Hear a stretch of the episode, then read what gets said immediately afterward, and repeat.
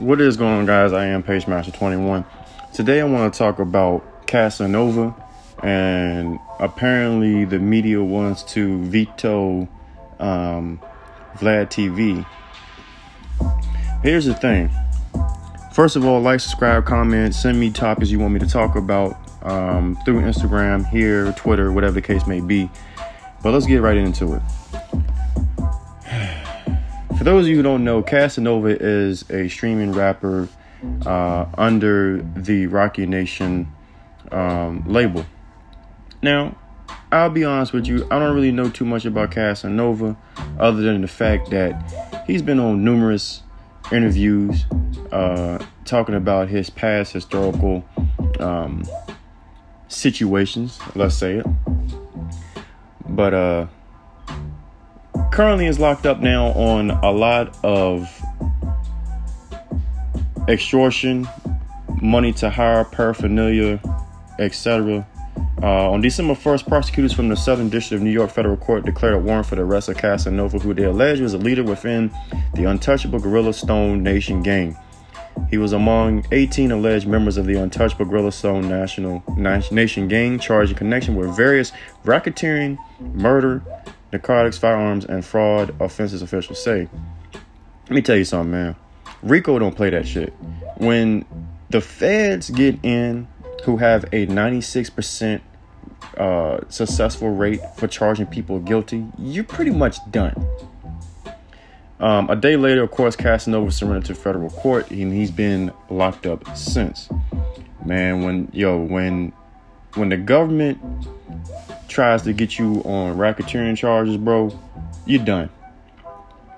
So the thing is, is that people are clowning uh, the Breakfast Club interview that he did like two years ago, and then the Vlad TV interview that he did three years ago, and stating that this was um, pretty much the reason why he got caught up.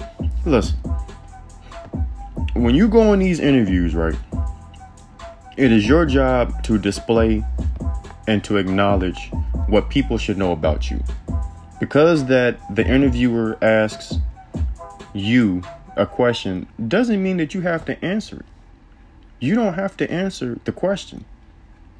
Okay? And you also don't have to make it uh make the final cut. And that is a, that is the thing that people are overlooking is that he asked, he didn't say no to any of the parts of the interview to be refrained from the final product. So that is on Casanova. That is like on anybody else who does any type of interviewing. What you say is what you're going to see and which is going to be in the public eye. So it is your choice and is your responsibility to ensure that these words won't come back and bite you in the ass.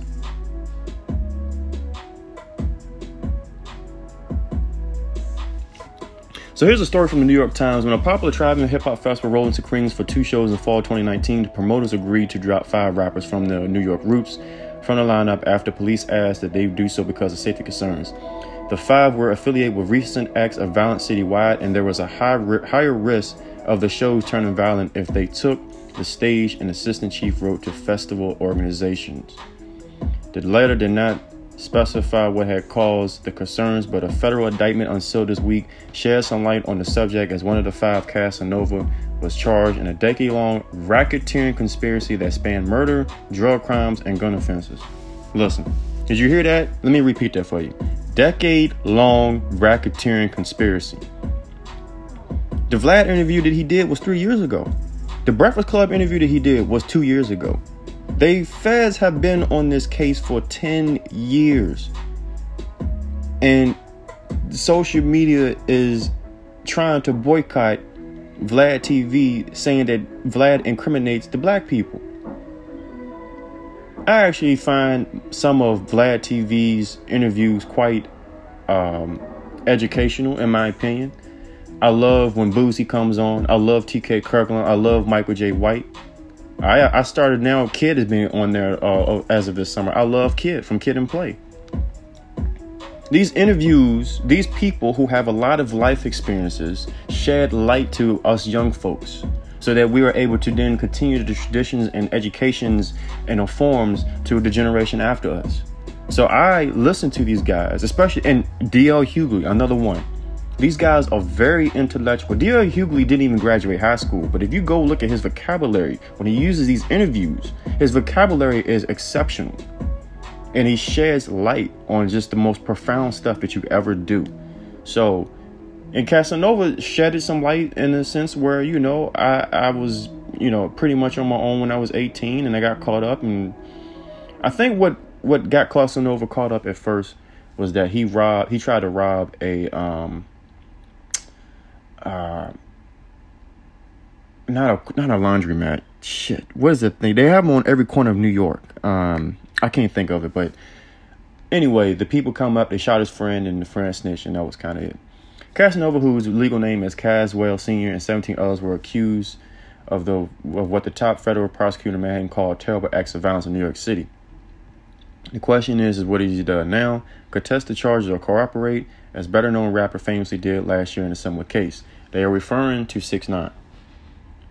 I don't I don't know, man. I don't think I dude Casanova is done. When they when they get you on racketeering, you're done, bro. Like there's nothing else. I don't know, man. Especially if they've been doing it for 10 years. I mean, they got they probably have a rock solid case. Um, let me continue with this article from New York Times. Those included a federal prosecution that threatened to doom the meteoric career of what better known 6 9 in a state case in which Bobby Shmurda, a rising Brooklyn rapper, pleaded guilty to conspiracy and weapon charges. See, if you can get down to that conspiracy, man, you have a little chance of getting some leeway. But when that racketeering charge is stuck on you, man, you're not getting out from racketeering, man. Like Mr. Senior and Bobby Shmurda, his fellow Brooklyn native 6 9 was born Daniel Hernandez, is also known as Tekashi 6 9 was charged with participating in a racketeering conspiracy carried out by the violent gang.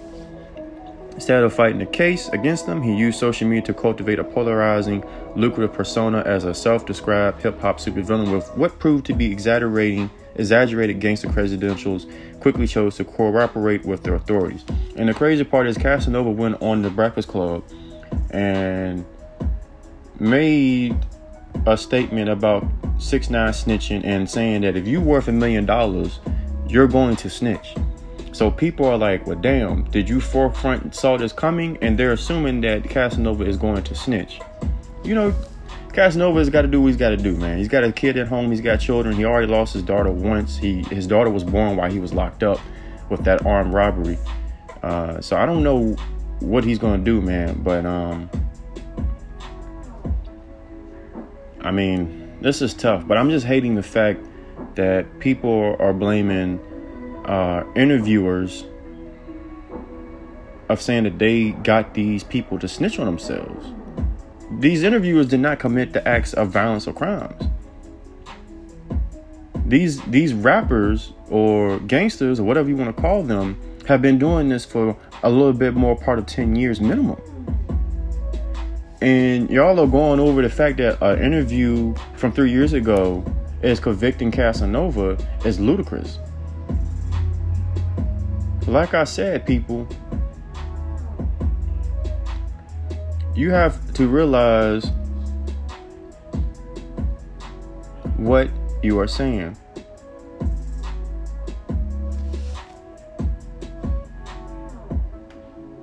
So my point that I want to get across to this is, you know, another thing that Casanova has done that nobody wants to talk about is the brandishing of content on social media.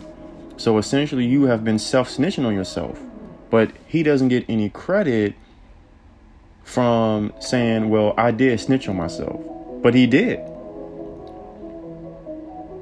So you know, the rap lyrics, the rap videos, and this and that and the other. I mean, that's telling you what he's doing. The cop, the feds, the feds said they really got him down from, um, I believe, phone recordings stating the violent acts and calling the shots.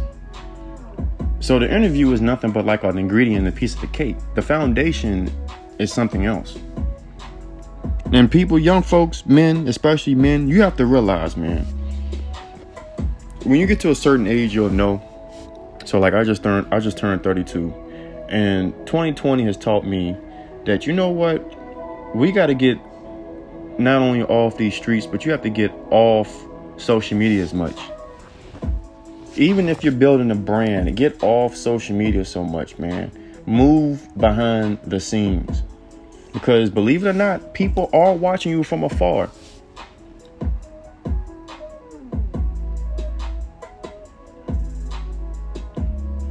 You know, people are watching from afar, so you need to start moving in silence, like Lil Wayne said in one of his moves, in one of his uh, songs. Real G's moving silence and something. I forgot what it was called, but we need to start doing that again because this public display, people are getting jealous. You know, all they got to do is tell the feds one small little thing. The feds can just go look it up real quick. Boom, you're done. Or it's recorded. That's it. Even if you delete a tweet real quick, it is still in the system somewhere.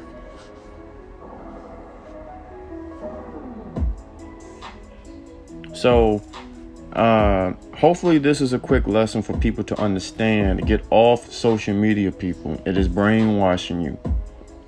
If you're building a business, sure. If you know you you make it a, a, a accomplishment here and there, okay, sure.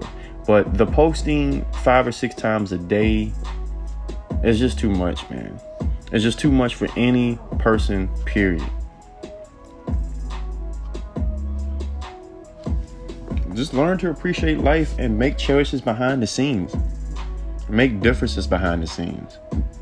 You don't have to be acknowledged for every little small thing that you do. And Casanova, unfortunately, learned this too late. Until next time, peace.